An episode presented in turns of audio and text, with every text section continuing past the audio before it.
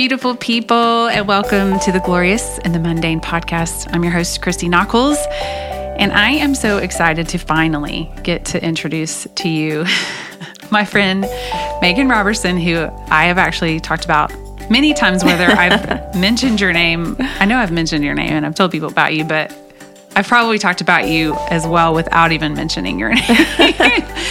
Probably so. Hey, everybody. Lots of stories. Yeah. Oh, my goodness. And what I love, we were just talking earlier that Lauren Chandler actually is the one who first introduced us. Yeah, right? At the IF gathering. That's right. By the bathrooms.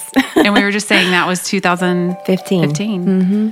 And you were living in Texas at the time. Abilene, Texas. Mm-hmm. And we were, I just remembered, moving here that next summer, or that coming summer of 2015. And I remember, I think Lauren and I were just like kind of milling out in kind of like just an area, maybe over by like the resource center or something. And she was like, hey, I want to introduce you to my friend Megan. Well, this is actually how it happened. I'll tell you. I very much remember because it was very much at that point bucket list to meet you.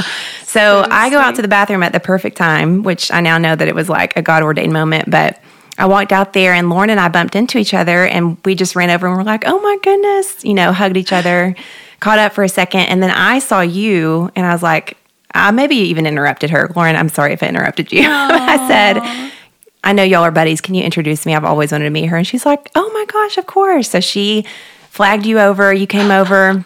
I probably rambled something about how you spiritually mothered me from a distance for all those years. And you were just gracious. And we hugged and took a picture. And that's how that happened. I definitely flagged you down. I wanted a chance to tell you face to face how your walk with God had inspired mine from a distance all those years. So it was like, I may never see her face to face again, but I'm going to use this opportunity to say that. And so I got to. I love that so much. The picture that I used of Lauren and I from our interview just a few weeks ago, or I don't remember when it actually aired, but you took that picture. I did. And and we have one from that same day. I may use that for this podcast, we'll see, but we look a few years younger in that picture, so maybe it's a good call to use that one. Totally. So you and your husband you migrated to Tennessee. Yes, we did. Tell me a little bit about that journey. What brought you here? Yes, so we were on staff at a church in Texas for 12 years, and it started the month we got married, so right from the get-go of our marriage. And we had many roles at that church. He was the college pastor at one point, and then we helped plant a campus at that church at one point, and so did different roles. But in the back of our minds and in our hearts and in our spirits, really, we knew that the long-term call was that God had put this very specific idea that we were supposed to help rebuild a church someday. And it was just so specific, and we never really even thought about how weird that was, that was the specific call. It is really specific. And so through a mutual friend who knew us and knew the call on our lives, he connected us here to a church in Franklin. So now my husband is the lead pastor of that church, and this is year 3. Yeah. So we're new Tennesseans, but probably Tennesseans for life because we love it. I love it. Well, I was hearing about your name in circles of friends, and I realized that at one point we connected like, oh, I have met you at IF and all of that. Right. But also a neat connection was that you and Keith are at the church that Michael W. Smith and his wife started so many years ago when Noah was a baby. Right. In fact, that was back when we were on Rocketown Records, which Michael W. started that label. And you didn't even know that, right? I didn't know that. We were having Chinese food one night. And you're like, wait, what? You were on Michael's label? Yeah, we put it together later on, I believe. But yeah, Michael W. Smith started this church. I don't even know what year it was. It's been a long time ago. And they had been without a pastor for about a year and a half at this church before we came on the scene. But yeah, Michael W. and Debbie were responsible for us moving to Franklin, and I guess ultimately you guys that's right. moving to Franklin, which they are the most precious people, and you and I both have so much honor in our heart for them. They, we, you know, it's interesting when new leadership comes on the scene like we did. Mm-hmm. There's probably a lot of chance for ideas and ways of doing things that may or may not line up with the way that you would do it, but they've been nothing but gracious, generous with us. They still go to our church. They love us. They took us out to lunch on Sunday and brought my son a birthday present. I mean, they're just the real deal. They love Jesus. They love people. And so, I know that. And you're also their chicken dealer, right? I am their chicken dealer. That's another, that's the plan B calling God had on my life. Like if the church thing doesn't work out.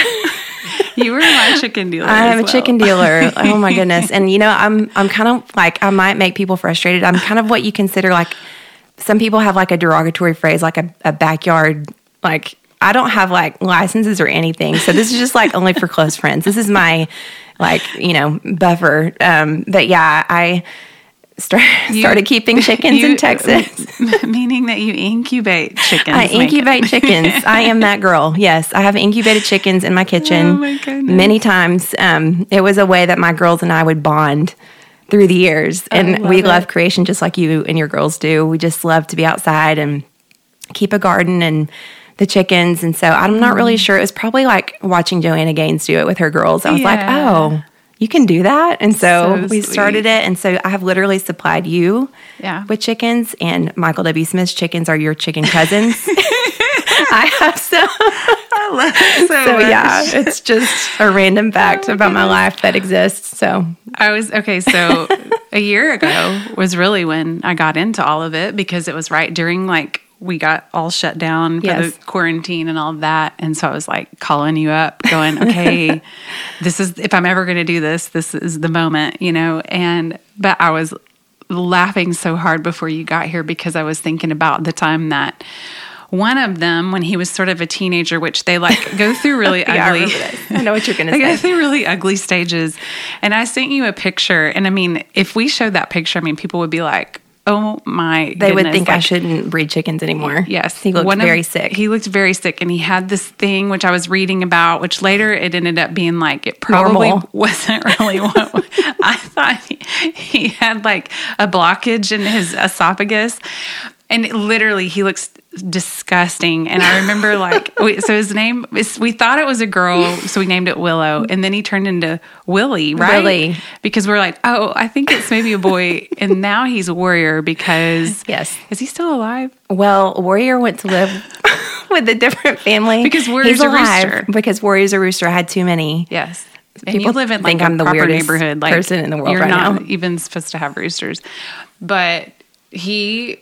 I remember you said you need to give him olive oil, and when I sent you this picture, like he was super greasy, and because I had like rubbed it on the outside of it, thinking it was like essential oil, like kind of you know like healing, like and you external. Were like, you're like no, like you give it to him, like you feed him olive oil, like, put the oil on the inside, Christy. He was like greasy with this big like thing. It's like it's called a crop. It's so gross. But basically all it was just food was stuck in his throat because he had eaten too much. He was hungry. Yeah. And you literally brought him over to my house in this bird cage.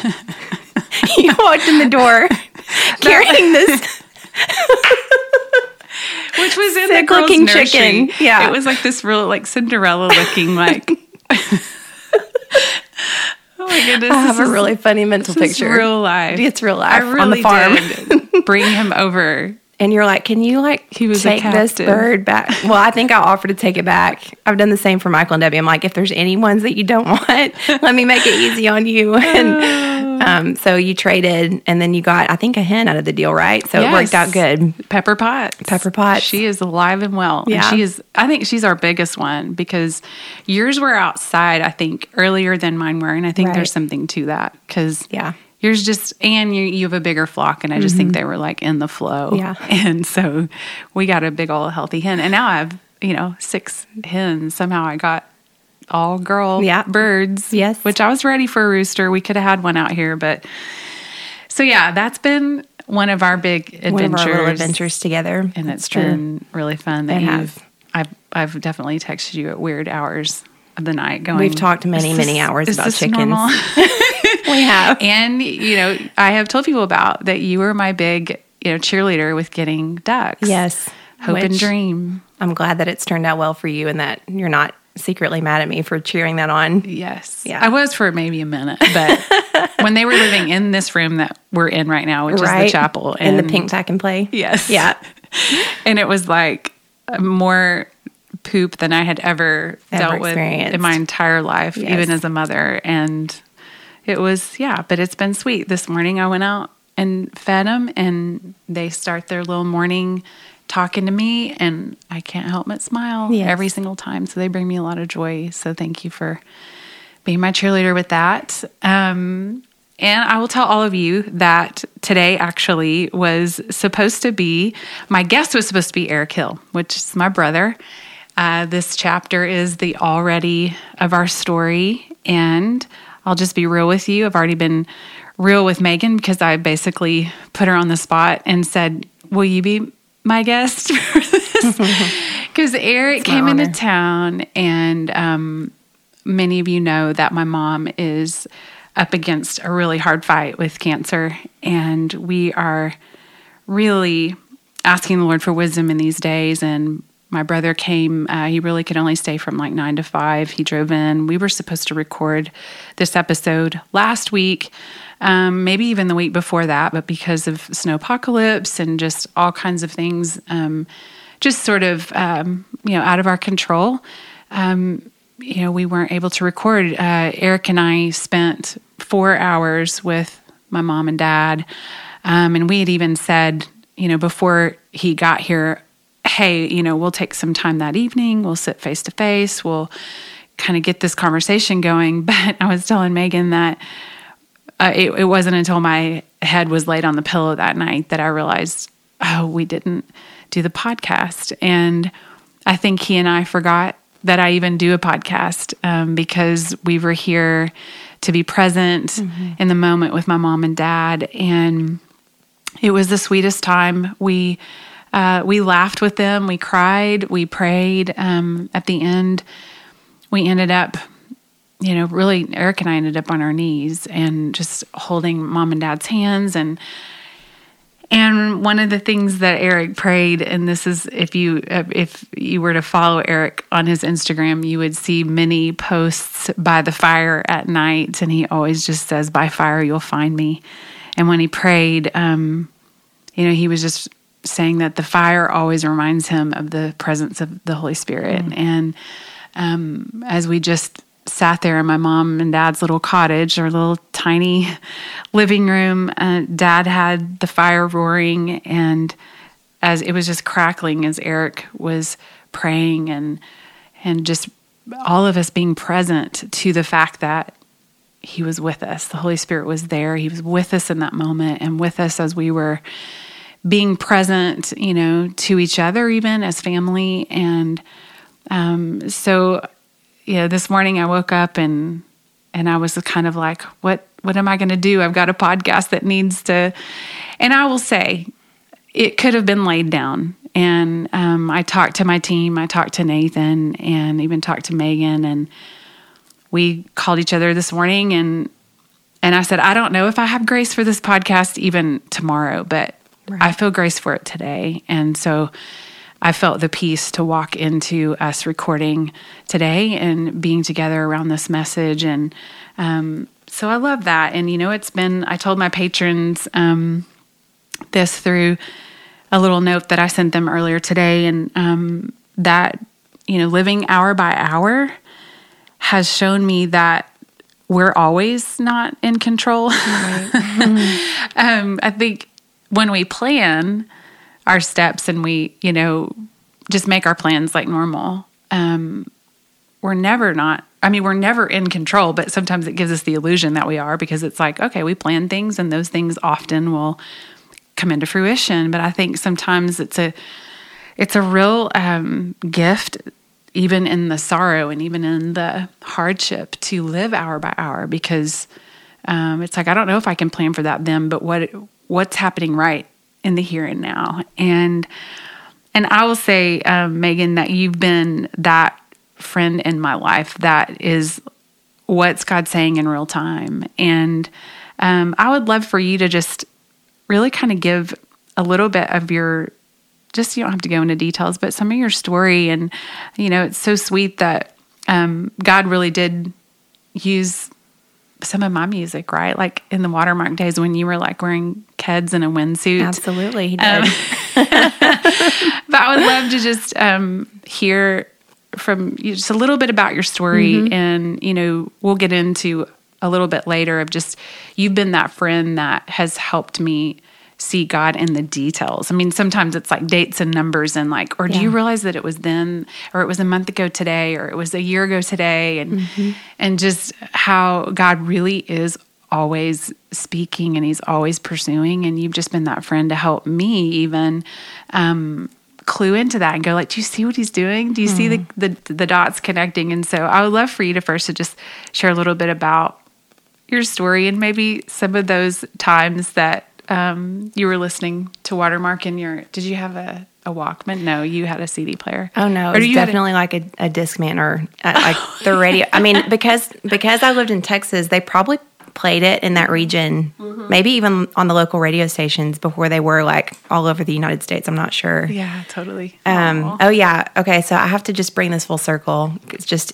to have a moment with you. Like it's fun. It's a special moment because, and to entertain your listeners, but there was legitimately this reoccurring vision that I would have of when I was in my vision, I'm always wearing the classic white Keds and this windsuit, and it was so vivid that I could like literally hear the swish of it. And it was purple and blue. I mean, it was down to the detail. And so this was back when I was like 14, which would have been 1996. And so 96, 97, so y'all were just, I think, probably coming on the scene at that point. But there was just something in my spirit, I think, that knew before my brain even did. Like, I needed your nurturing voice to follow. Like, it just, your way of expressing God through your music, which so much of it y'all wrote, or maybe all of it, the Watermark stuff you guys wrote, something about it just had... Well, it had the Holy Spirit on it, clearly, but it just, there was a nurturing aspect of it. And like your life had, it spoke a roadmap. Like, this is what a wife can look like. This is what a daughter can look like. This is what a mom can look like. And this is what just a person who walks closely with God can look like. This is how she can express herself. And so, but yeah, the windsuit and Ked vision, I would have it like, this was the vision. It was very short, but it would be reoccurring. And this was before I had language for the Spirit speaking at all. I mean, I was a little girl. Yeah. So I was my son's age now, and he's in 8th grade. But I would see you, I would see myself walking towards you, and I would see this like event that we were at. It was like a gathering. So like, I mean, maybe even like the IF gathering, which we've been at several times together at this point. And there would always be like a crowd, and there would be like a backstage area, and you like had these heels on. I could hear, I don't know why I was wearing Keds and you were wearing heels, but just the authority maybe that you were walking in. I can just remember like that feeling that you get like when somebody in charge walks down the hall. Like I remember that. And I would have these it was the same reoccurring vision I would have of being with you. This was way long before I ever knew that I would actually meet you, but I just think it's so sweet how the Lord was speaking things, and there was lots of recurring visions I had. That's one that you were in, but there was lots of things he was speaking over me back then that were beyond my circumstances at the time. Yeah. There was a lot going on, and just hard stuff in my childhood that, I mean, I bless my parents. I love them dearly, but they went through a really heartbreaking divorce, and just other circumstances that we went through that made it easier to identify with the heart of an orphan versus the heart of a daughter, or the heart of a Jesus follower. And this, I mean, you know, I was so young. There was just something in me now looking back, like the Spirit of God was calling me and pursuing me.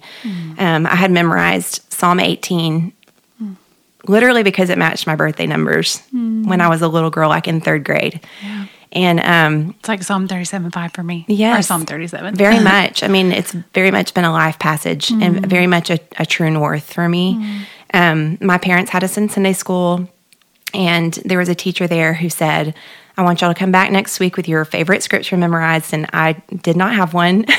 Just a very literal little Megan, firstborn, you know, I don't know how old I was. I thought, I'll just pick one that matches my birthday, August 1st, 1982. Okay, Psalm 18, 1 and 2. And so it's the Lord is my rock, my fortress, my deliverer, my God, my rock, in whom I trust, my shield and the horn of my salvation, and my stronghold.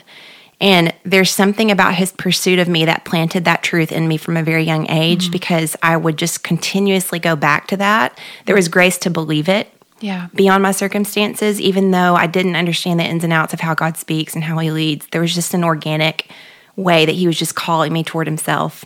Yeah. And which segues a little bit into the fact that God can speak to anyone, whether they're seeking to hear him or not. I mean, I was a little girl, and he was calling to my heart. And I know you have similar testimonies, right, of him speaking to you when you were little. And I mean, that's how I was saved, you know. Same thing. It's like through Psalm 37. And then, of course, in the book, I talk about being in the, you know, cleaning a bathroom, you know, cleaning a toilet, literally. And it was a time in my life where literally, like, it kind of came out of absolute nowhere. And that's what we were talking about earlier, of just how sweet it is that, you know, God can speak out of nowhere in the midst of painful circumstances. Yes. You know, even when we don't have language for it, as you were saying before, and maybe, you know, it comes full circle, you know, later on. Right.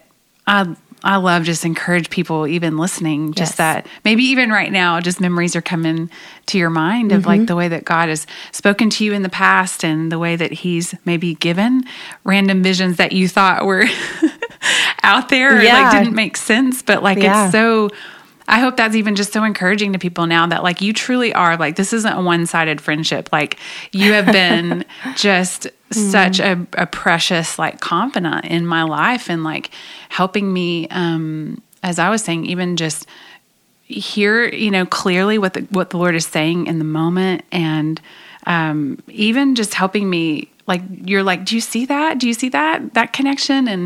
And that has been so sweet. And so I love even that did come full circle. I mean, that might have seemed so random to you at 14, maybe just because you'd heard my songs on the radio, but I love it that God is that intentional. And so kind of what I wanted to just encourage people around, you know, this theme of the already of our story is living from that place, as you were saying, of being his beloved, being a Christ follower, being a son and a daughter, and how that order changes everything in our lives. And really, you know, when I think back on that moment in the bathroom of, you know, cleaning that toilet, God interrupting the pace of my life, where I was, it was more of just a transactional relationship with God, of me feeling like I had to do all of these things for him. I knew that he had given me gifts, and you know, we even said this earlier, like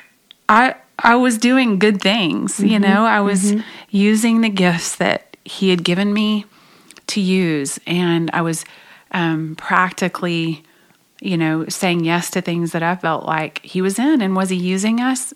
Absolutely. But there was a first love that he was calling me back to, that that was going to order my life. Yes. And now I've seen the fruit of it.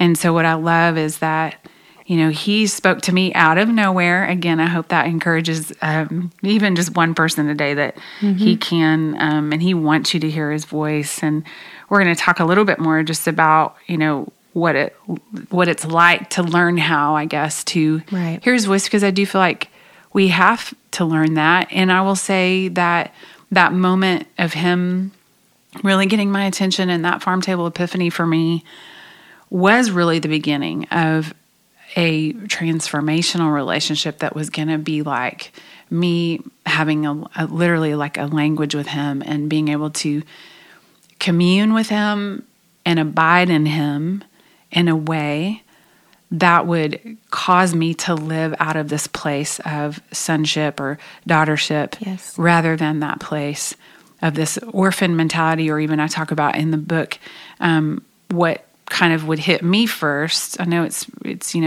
we all kind of have these different patterns in our flesh and in our story, mm-hmm, that it's like mine was more like, hey, you got to be useful to belong. You've got to keep doing these things to feel like you fit in this family. And for you, I know, it's been more this like you identified with that heart of an orphan, mm-hmm, rather than living from this place of belovedness. And you're going to be with me on the next episode of talking about those who look to him, where I give a real kind of embarrassing example, but hopefully just I view it as discipleship, a real life example, mm-hmm, of what it does look like to stop and live from that place of sonship rather, yes, than this place of being an orphan or a commodity.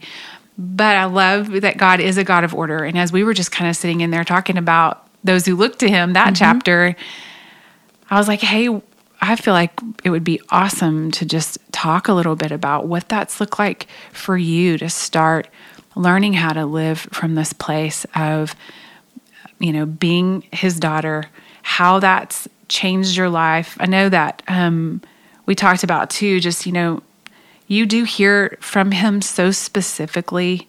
And I think if anyone were to hear you talk, honestly, when you're just flowing, they'd be like, whoa, she is so tight with God. I don't know how I would ever get there. But I love it how, you are so quick to say like, hey, he's been pursuing me all this time. But also I love how you say that to hear God, we really need to be understanding his word and his character. Right. You always bring me a lot back to the character and the heart of the Father. And so I'd love for you to talk just a little bit about, yes, we'll get to kind of what it's like to maybe hear from him, and how to position ourselves to do that. But, I just think there's order to us coming back to this place of understanding him first. I love that, like looking to him first and, mm-hmm, then going like, okay, God, because you were you, then I'm me because, right, of trusting in you and looking to you today. And that changes everything. I know it's like a massive question, but what does that look like for you, yeah, to learn to live from that place? Right.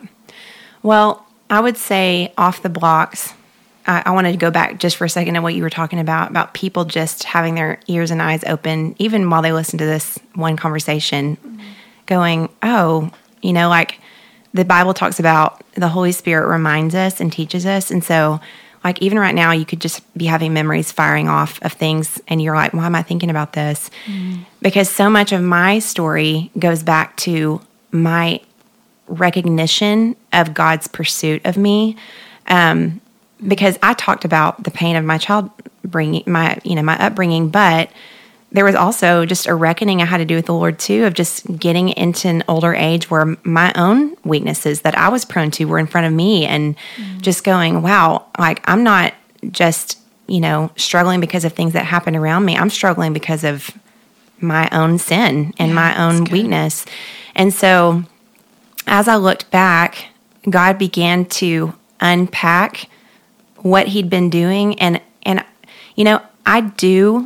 I will say I do hear him really clearly. And I say that with total humble confidence. I don't believe, though, that it's because I've arrived at some status of like Christianville at all. I think it's because God has known how desperately I needed his voice to shift the things in my life that needed to be shifted. And it wasn't, it was just him unveiling layers of his kindness to me. Like, I go back to Psalm 18 again, because it says, I pulled you, I came down, I rescued you out of many waters, and I rescued you because I delighted in you.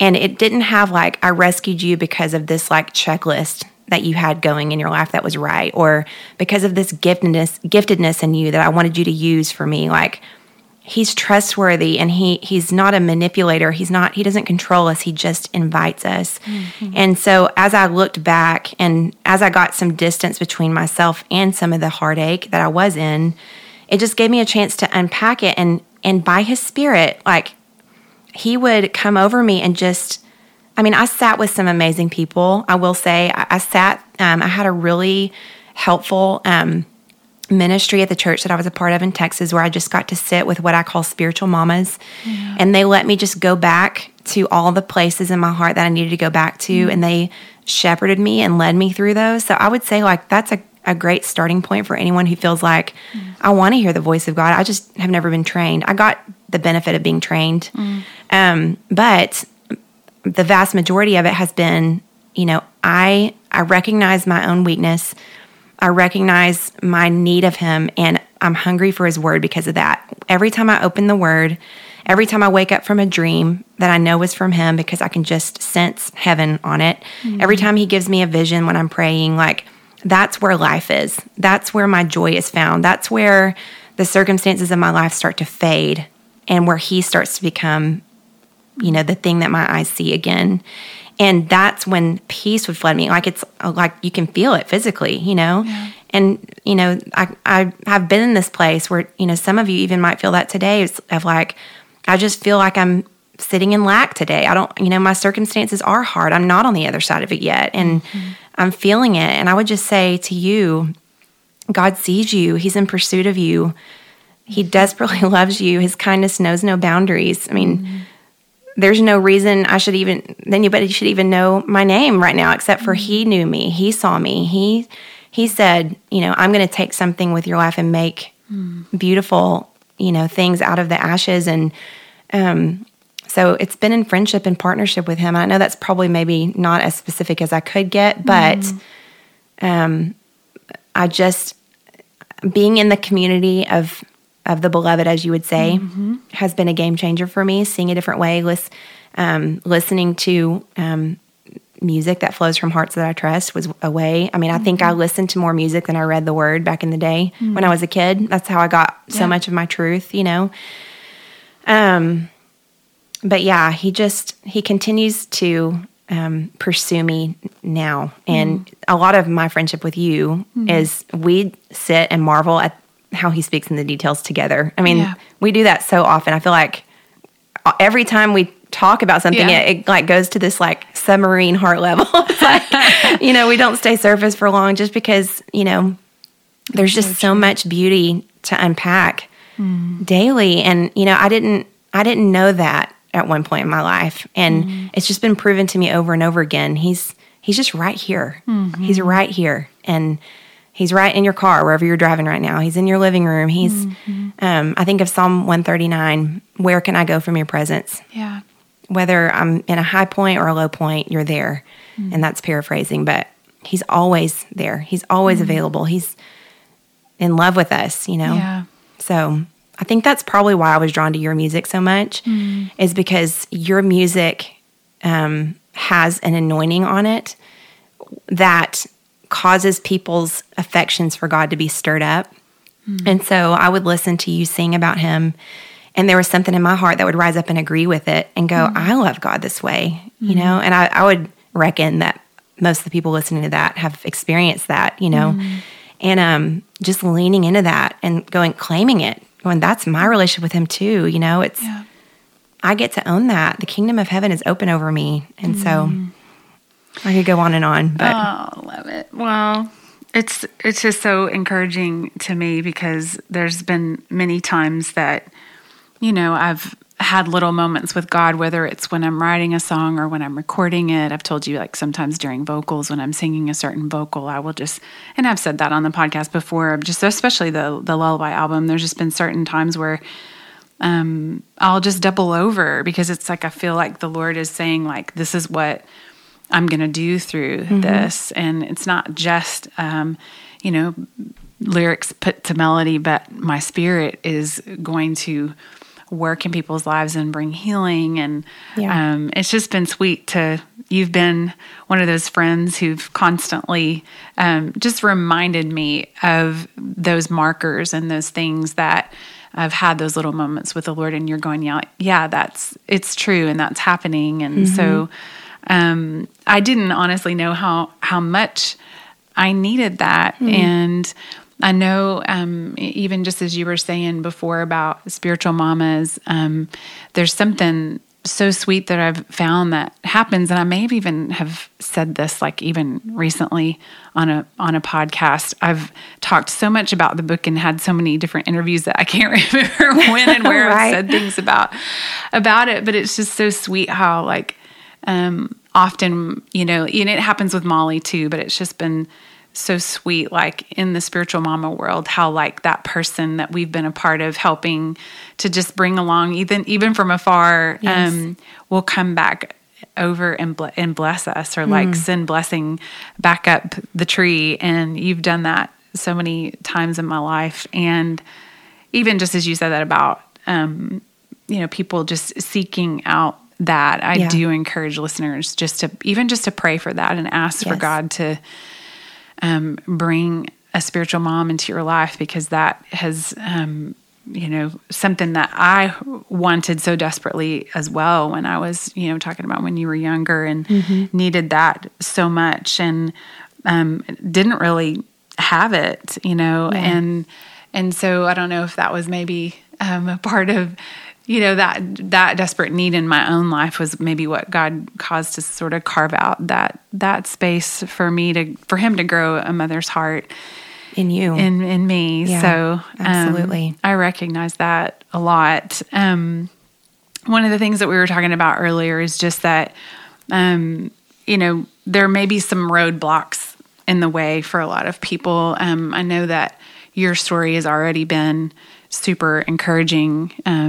Just with, you know, God seeking you out and pursuing you. And, but even just as we were emailing back and forth about, you know, what it looks like to hear from the Lord, we were talking about, you know, that maybe we've never learned how to hear God practically. Maybe there's layers of shame that comes around that, hovers around, keeps us from believing that He is available and that He wants to speak to us. Maybe we hear anger in His voice when we're trying to pray and connect with Him, because maybe we've, you said all this, unknowingly projected human characteristics on God. I definitely talk about that in the book and several levels of how I projected my own bad parenting skills on Him in His fathering over me. And or maybe just that we have a hard time believing that He actually speaks to us in this day and age. And some of us have legitimately been taught that He doesn't speak anymore, you know, except through His word. Yes. Yeah. So I would love for us to just kind of talk about some of that. I know that you've talked about how shame has hovered around when you've, you know, wanted to enter into something deeper, you know, and you've felt that shame hover around, and even just maybe some of those human characteristics that we project on Him from that place of living like an orphan rather than a daughter. Yeah, or a commodity, like you talked about, like a slave. Yeah, I mean, I think all of us have this, you know, this is the story for each one of us. We're walking, when we zoom out, 1 hour through this broken world where the goal is to be reconciled back to God. Yeah. And so we have filters that often happen because of our circumstances, and oftentimes those filters, if they're not dealt with intentionally, can keep us from hearing the voice of God as it's meant to be. So like if you've made decisions that you're not proud of and you haven't taken that step to walk in freedom, which, you know, is no further away than simply confessing what happened to the Lord, because He already knows it. And then, you know, which that step of confession just like lifts the burden off, and then taking it a step further, saying, I repent of that, Lord, I don't want to do that anymore. I don't want to be that way. Would you help me? And then just receiving Him, you know, like it's just the doorway to freedom. And so often we've been taught that we have to sit in the shame. You know, we've either been taught that, or that's been spoken over us, or that's just what we've experienced, and we've never taken a step to go, maybe that's not how God treats me. And I know that had to be very intentional for me, and it came through the body. I was in church, and so I had people around me confirming that you could be loved in spite of your circumstances, and that they wouldn't shame you or wouldn't be you know, belittling you because of what you've been through and discounting you or counting you out because of what you've lived through.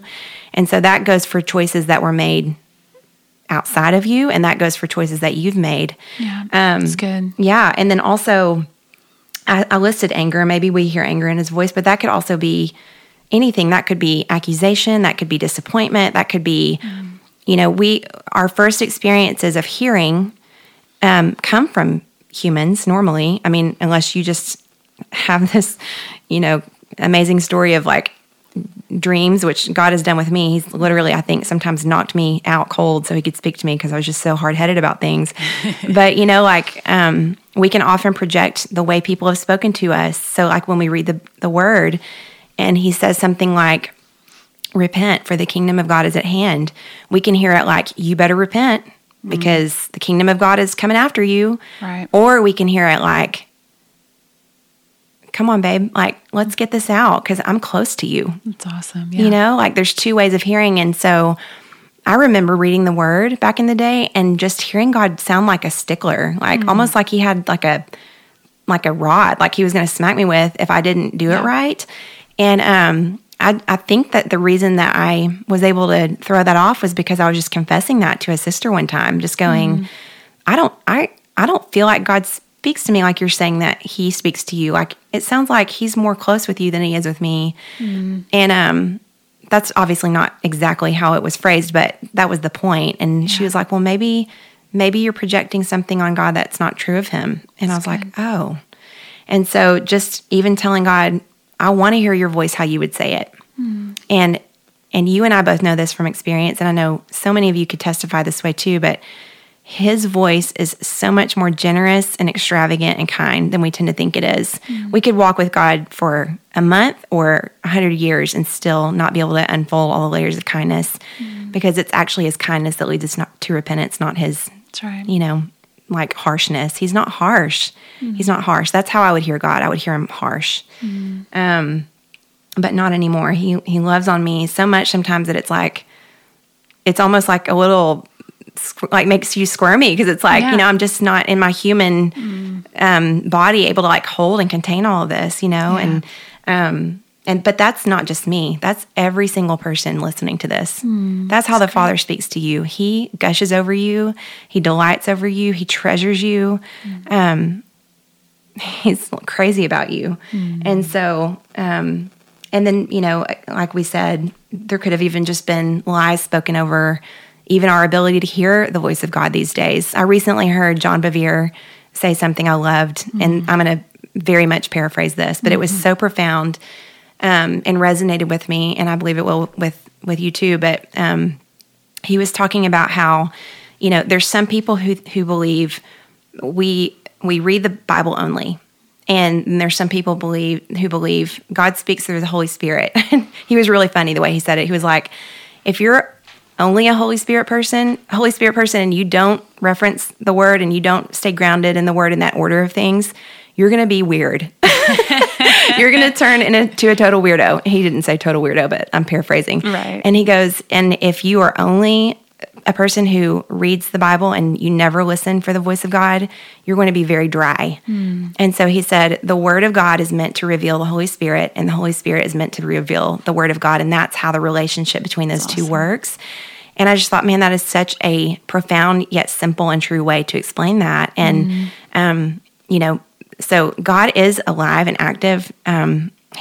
He's speaking every single day. I'm convinced of that because I've experienced it in my life. I've experienced it watching your life. You know, you were talking about how I help you go, wow, he's saying this over you, isn't he? Yeah. And I've witnessed it on you. I've witnessed it on everybody that I'm close with, just getting to hear the ins and outs of what God's speaking. And so it's been proven to me over and over. And like you say, it bears fruit over time. What he says to us, if it's him, it bears fruit, which results in obedience. It results in a warmth and a tenderheartedness toward the things of the kingdom.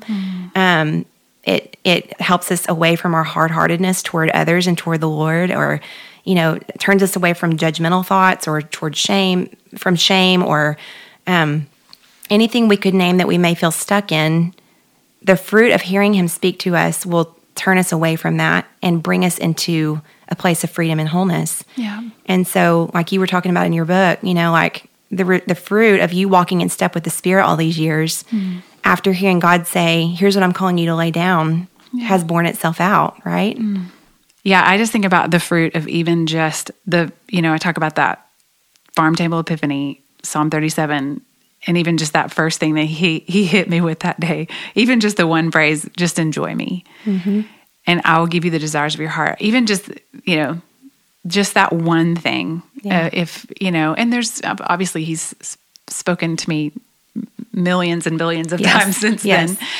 But even just the fruit of that playing out and just what that looked like in my life. And then, you know, would you trust me with all your dreams and your plans and your longings? What if you just hit the bullseye, you know, and I'll show you this, I'll come through, and, you know, just the fruit of even that. And I think about how that's, and I've said it so many times, like just the fact that I've had 15 years since then, it's maybe even been over 15 years, but to just watch the full circle moments and the him, you know, teaching me, that was just sort of the beginning, even though, you know, I was in my early 30s, and of course I was walking with the Lord, but it's like deep calling into deep. It was like he was calling me into a deeper understanding of what it looks like to live from this place of belovedness and really how that could play out for the rest of my life. It's why I talk about just how strategic he was in that moment to bring me back to my gospel story. Yes. Like we were talking about that in the living room earlier, just that's really what it is like, oh, I can live from this every day of my life. This is the foundation. This is the foundation, moment by moment. Mm-hmm. Like it's not just for eternity, but the crowning glory of our gospel story is that we are reconciled to the Father right now.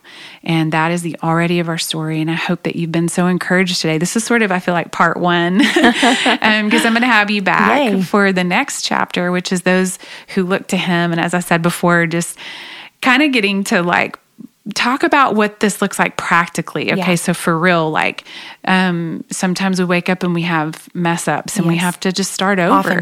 Oftentimes.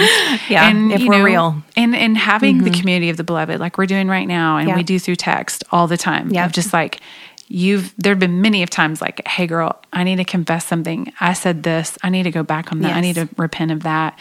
And it's just so refreshing, right? To just be walking in our gospel story together. And so we're going to talk about a little bit more, just some of those practical ways and bringing in some scripture about, you know, mind on the Spirit versus mind set on the flesh and what that looks like. And it brings us into this spacious, free life that God has provided for his daughters and his sons, his beloved. And so I hope you've just been so encouraged today, right where you are, that God is pursuing you. He loves you. He's speaking to you even now, and that you can hear from him, and that he's with you no matter what the circumstances, and he can break into any moment of our life. And we've talked about John 10:10, that he does want his sheep to hear his voice. And I pray that even today that you've heard from your shepherd.